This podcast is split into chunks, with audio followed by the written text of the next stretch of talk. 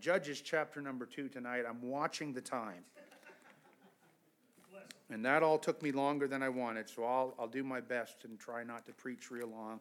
And I really just have a simple thought I want to try to get across tonight, if the Lord would allow me to do that. Judges chapter number two. We'll look at verse number seven. The Bible says there, and the people served the Lord all the days of Joshua and all the days of the elders that outlived Joshua, who had seen all the great works of the Lord that he did for Israel. And Joshua the son of Nun, the servant of the Lord, died, being an hundred and ten years old. They buried him in the border of his inheritance in Timnath Heres in the mountain of Ephraim on the north side of the hill Gaash. And also all that generation were gathered unto their fathers. And there arose another generation after them which knew not the Lord, nor yet the works which he had done for Israel. Father, I pray in the next few minutes you bless the preaching of your word. God, I don't know this church tonight. I don't know these people. I don't know the needs in their hearts. But Lord, I pray that you'd simply use the word of God tonight by your Spirit and speak to every heart in the way that you would see fit. Guide me now as I preach and just guide my lips and my thoughts and my words. I pray may I be a vessel that you can simply use and speak through in Jesus' name. Amen. The Bible makes an important statement here after Joshua has passed on. The Bible says, and uh, the people served the Lord all the days of Joshua because he was a good leader. He was a good man of God. And all the days of the elders that outlived Joshua, who had seen all the great works of the Lord that he did for Israel. But in verse number 10, the Bible tells us that there's a, there's a revelation that God makes known to us. He said, also, all that generation. So Joshua's generation and the generation of the elders, all that generation were gathered under their fathers. And sadly, the Bible says this there arose another generation after them, which knew not the Lord, nor yet the works which he had done for Israel. If I could give the message a title tonight, I, would title it this in the times in which we live the real pandemic. Amen?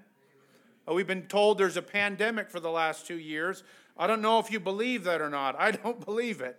Uh, not on the scale that they say. But this is a pandemic here that God writes about, a spiritual pandemic. That is far worse than any physical pandemic that's ever taken place in our world. A generation arising up, he says, that did not know the Lord. These are the children of those that served under Joshua and under the elders that outlived Joshua. And the Bible says about them in verse 7 they had seen all the great works of the Lord that he did for Israel. They saw it and they knew God. So here's my question How come their children didn't? That's a problem. That's a great problem.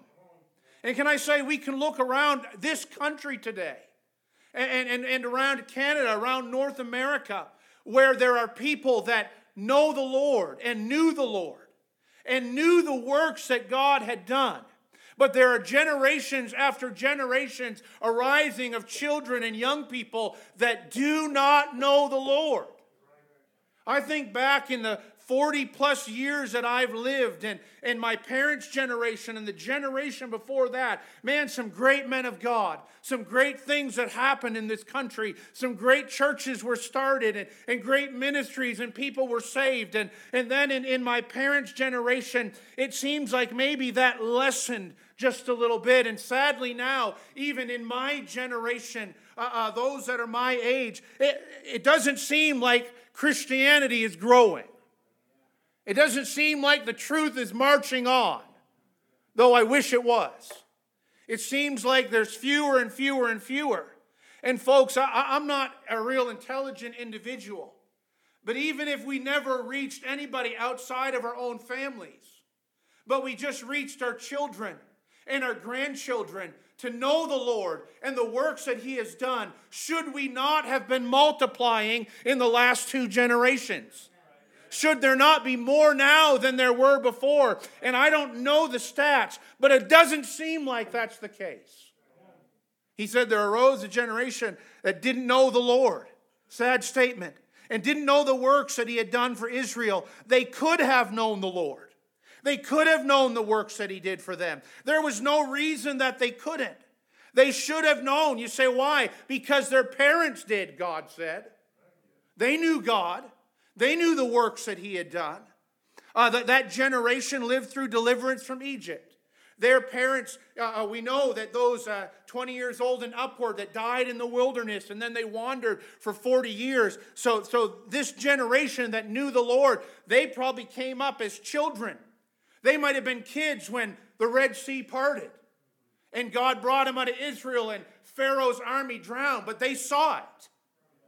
They lived through it. Amen? And uh, they were there uh, when that Red Sea parted. They were sustained by the grace of God in the wilderness. They might have just been children that mom and dad sent out and said, Hey, go pick up the manna that God sent us today. I mean, wouldn't that have been something? Wouldn't that have been amazing to say to your kids, Hey, hey, son, go, go outside and get the manna that God sent last night? And I'd say it that way every day because that's what God did. Every day He supplied their need. And after a little while, it was gone and it wasn't there till the next morning. But they, they were there in their youth and probably saw when Moses hit the rock and the water came out. Amen. They were there when they, they followed through that wilderness, the cloud by day. Thank God for the cloud in the wilderness. Amen. We were out in the Badlands yesterday, and it started out cloudy. But as we were driving, we could see where the clouds stopped and the sky opened up and it was blue and it was sunny. And thank God we were going that way, amen, because my daughter wanted to be there uh, when the sun went down for the sunset. And, uh, and God worked all of that out. But I thought about that when we were driving. I said, man, you know, it was, it was cool. And, and 40 mile an hour winds, 60 mile an hour gusts you know, I go to take a picture and my wife is like, don't get too close to the edge. You're going to blow off. Amen. And honestly, it was cool. We get out at some spots and we didn't spend real long and we get back in the car and warm up, drive to the next place, get out, take some. I mean, we're from Canada. We should have been able to handle this. She's from Florida. She's never been able to handle it. But I thought I'd much rather be doing it on a day like this than a day when it's 85 degrees and a clear sky. And, and then I was like, man, thank God for the cloud. Because I'd rather do it like when they were in the wilderness, thank God for the cloud. Amen. And then the pillar of fire by night when it was dark, man, it lit the place up. So they felt protected and secure because the presence of God was there. I mean, they saw all of this. They knew what it was. They knew what was going on. They understood all of that. They were there when, when God passed it on uh, the torch to Joshua and they went into Jericho. Amen. And they were there when they marched around for six days in silence. Probably wondering, when are they going to let us talk? When are they going to let us do something? You know what God was doing? He was, he was building it up. Amen. So when it got to the seventh day, they weren't going to be like Baptists. They were really going to shout. And then the walls are going to come down. Amen. I mean, I, I think about, I've been boiling over after six days. Amen. And I'm not even a talkative person. I'm an introvert, honestly. And, uh, but after six days of saying nothing, I'd be ready to roar. Amen. They were there for that. They saw that. And they just saw, boom, God take the city out and they, and they took it over and, and they got the spoils and all of that. But they saw God do all of those things. They lived it, they experienced it, they viewed it with their own eyes. But they raised children that didn't know God, nor the works that He had done for Israel for them. They raised a generation. They saw God do great things, yet they failed. They had great successes, but they failed to pass on the knowledge of God and His works to their own children. I hope you get a hold of this tonight. God said of their kids, they knew not the Lord. They don't know the works that I did for you. So God said about their kids. That's a sad statement. That's a somber statement. Number two, here we see a reason, not just a revelation. What is the reason? The reason is they didn't pass it on. Can I make a statement here tonight? If you don't know God, mom and dad, your children probably never will. I didn't say if you're not saved. There's a difference. There's a difference of being saved and knowing God. Paul said that I may know him and the power of his resurrection, the fellowship of his suffering, being made conformable unto his death. Those are three great expressions of, of, of knowing God. He didn't say that I may be saved, he was saved. He was saved in a miraculous way. But he wanted more than that. So many of us are content with our testimony. And a testimony is a wonderful thing. Maybe you were saved in a miraculous way, like the Apostle Paul. Amen? Thank God for it. But you ought to want more than that. And listen, if you don't know God, I mean, know God personally, have a daily relationship with Him, can talk to Him and hear His voice. Your children probably never will. You say, Well, Brother Doug, I'm here tonight and my parents weren't saved. They died and went to hell, but I'm in church tonight and I'm saved and I know God. You are the exception to the rule. Just because they're exceptions doesn't mean that it's not the majority. If God isn't real in your life, he probably won't be real in your children's life. Can I say this just because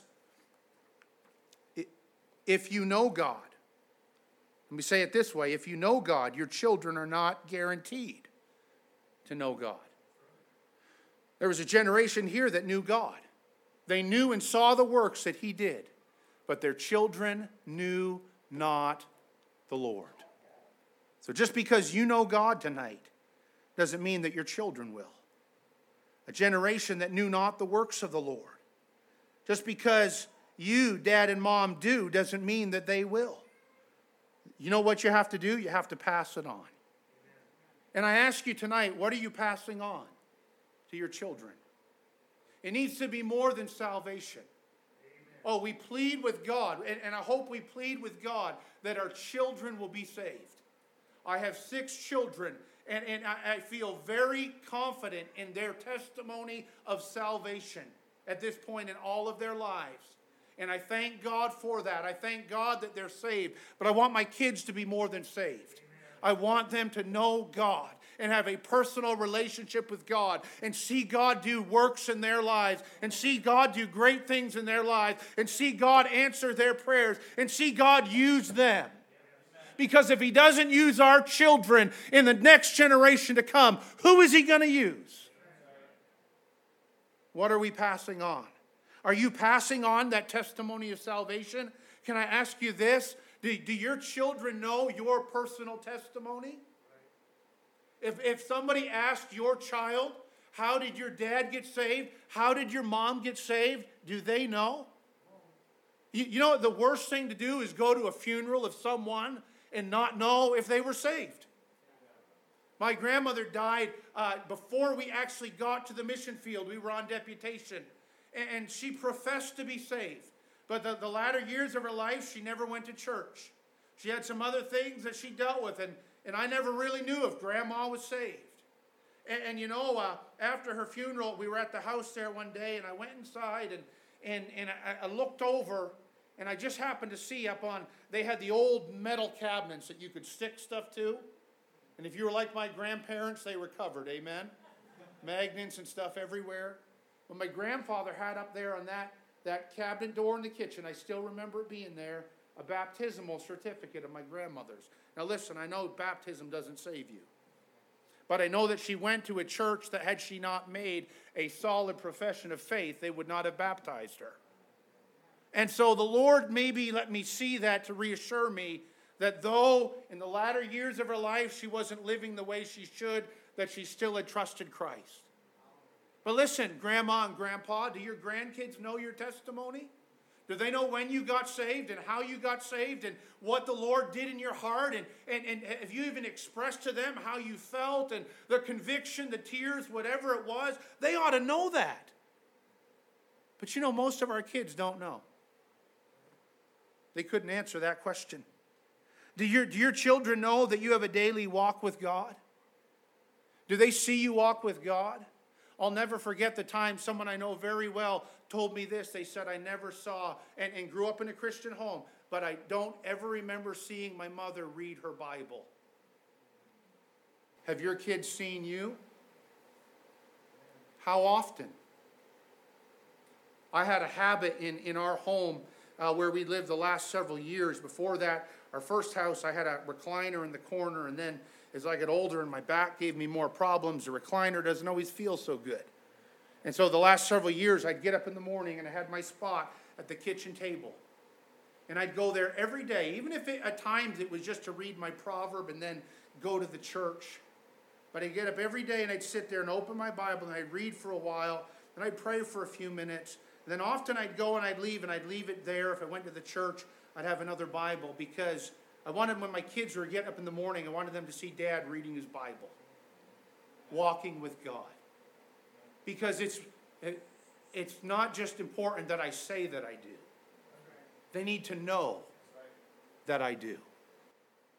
Dad, have your kids seen you read your Bible? Mom, have they seen you? Do they see you walk with God? Do they know that you, you live a life of prayer? Do your children know of any prayers that God has answered for you? Have you ever prayed for things together that God has answered to then where you could say to your children, man, look what God did? Man, we asked the Lord and we prayed and God did this. We had been in New Brunswick for a year. We had a 1999 Chevy Suburban, and uh, I'm a Chevrolet guy, so don't knock them, all right?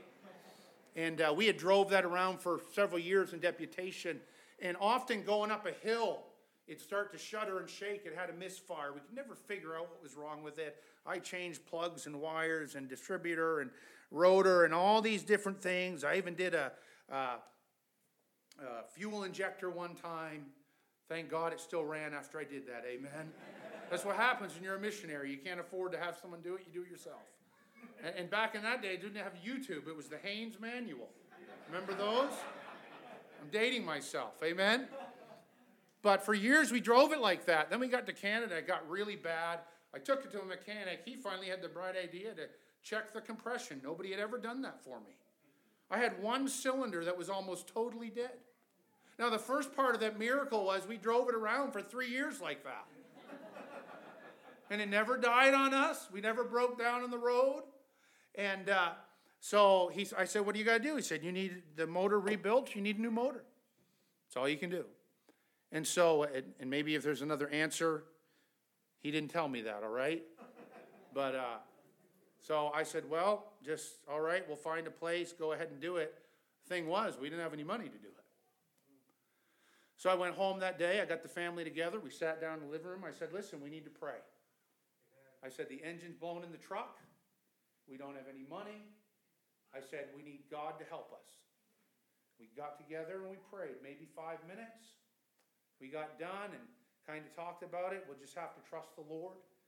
And uh, I think it was two days later, as they were already starting to get the motor pulled out of my truck.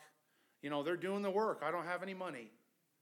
I went to the mailbox and pulled out, and I get this envelope from such and such a church. Man, what's this? And I walk in into the house, and I open it up. And I mean, it's within dollars of the quote that I was given that it was going to cost us to have that truck repaired. And you know, the, the amazing thing about that was they would have had to send that even before we ever took it to the mechanic to know what, that the engine was blowing. And it just said, Dear Brother Seeley, God laid on our, you guys on our heart, and our church wanted to do something for you, so we took an offering. Here it is $2,500, something like that. And God met the need. But the greatest thing about that was we sat down and we prayed and said, God, Will you supply this need? And my children got to see God answer in amazing ways. And God's done things over and over like that. But folks, that has to that's not just for the missionary. That's not just for the preacher. Those are things that God needs to do in your lives, in your homes, for your kids to see that God is real. So that they can grow up and not just be saved, but they can grow up and know the Lord. Know the Lord. Do, your, do, do, you, do you live a life of worship and praise? There's so many dead churches today. Have your kids ever seen you praise the Lord? Have they ever heard you grumble out an amen in church? Or is it just an oh me? You know, it, it, it's not going to hurt anybody to say amen. I mean, it won't hurt you to shout amen every once in a while. Amen? When the preacher's preaching that Jesus saves, or his mercy endureth forever, or the grace of God is greater than all our sin, or it's only by the blood that we can be saved. Those are some things worth saying amen about. Amen? amen? But have your kids ever seen you worship God? Pray. You know, it's okay to every once in a while, if the Lord moves, just to lift up a hand and, and, and praise the Lord. The Bible says lifting up holy hands without wrath and doubting. He talks in Psalms about lifting up the hands in praise. I'm not talking about Pentecostal, charismatic, but it's okay to praise God. It's okay to say, Thank you, Lord. Amen. Uh, have they ever seen that?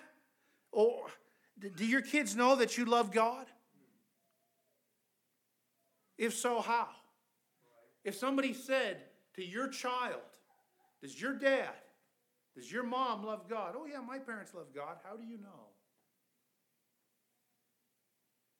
Again, have they seen you read the Bible? Have they seen you pray? Do they see you serve the Lord? Do they see you be a witness?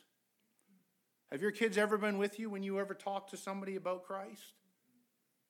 Have your kids ever seen you give someone a gospel tract? Have your children ever seen you knock on a door and invite somebody to church? Do they know that you love God? Do they know that you live a life of faithfulness?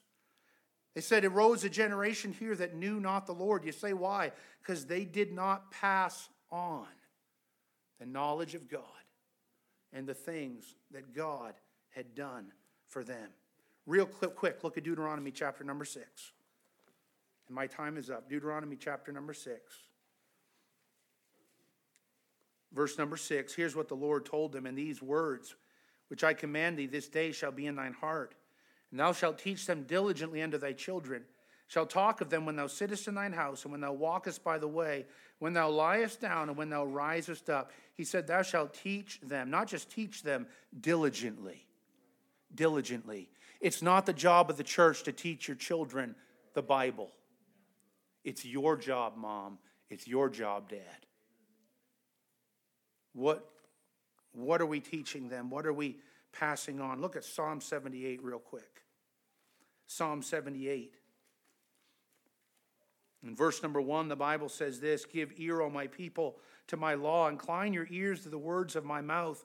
I will open my mouth in a parable. I will utter dark sayings of old, which we have heard and known, and our fathers have told us. So somebody passed it on to them, right? Verse number four We will not hide it them from their children showing to the generation to come the praises of the Lord and his strength and his wonderful works that he hath done. For he hath established a testimony in Jacob and appointed a law in Israel, which he commanded our fathers, that they should make them known to their children, that the generation to come might know them, even the children which should be born, who should arise and declare them to their children.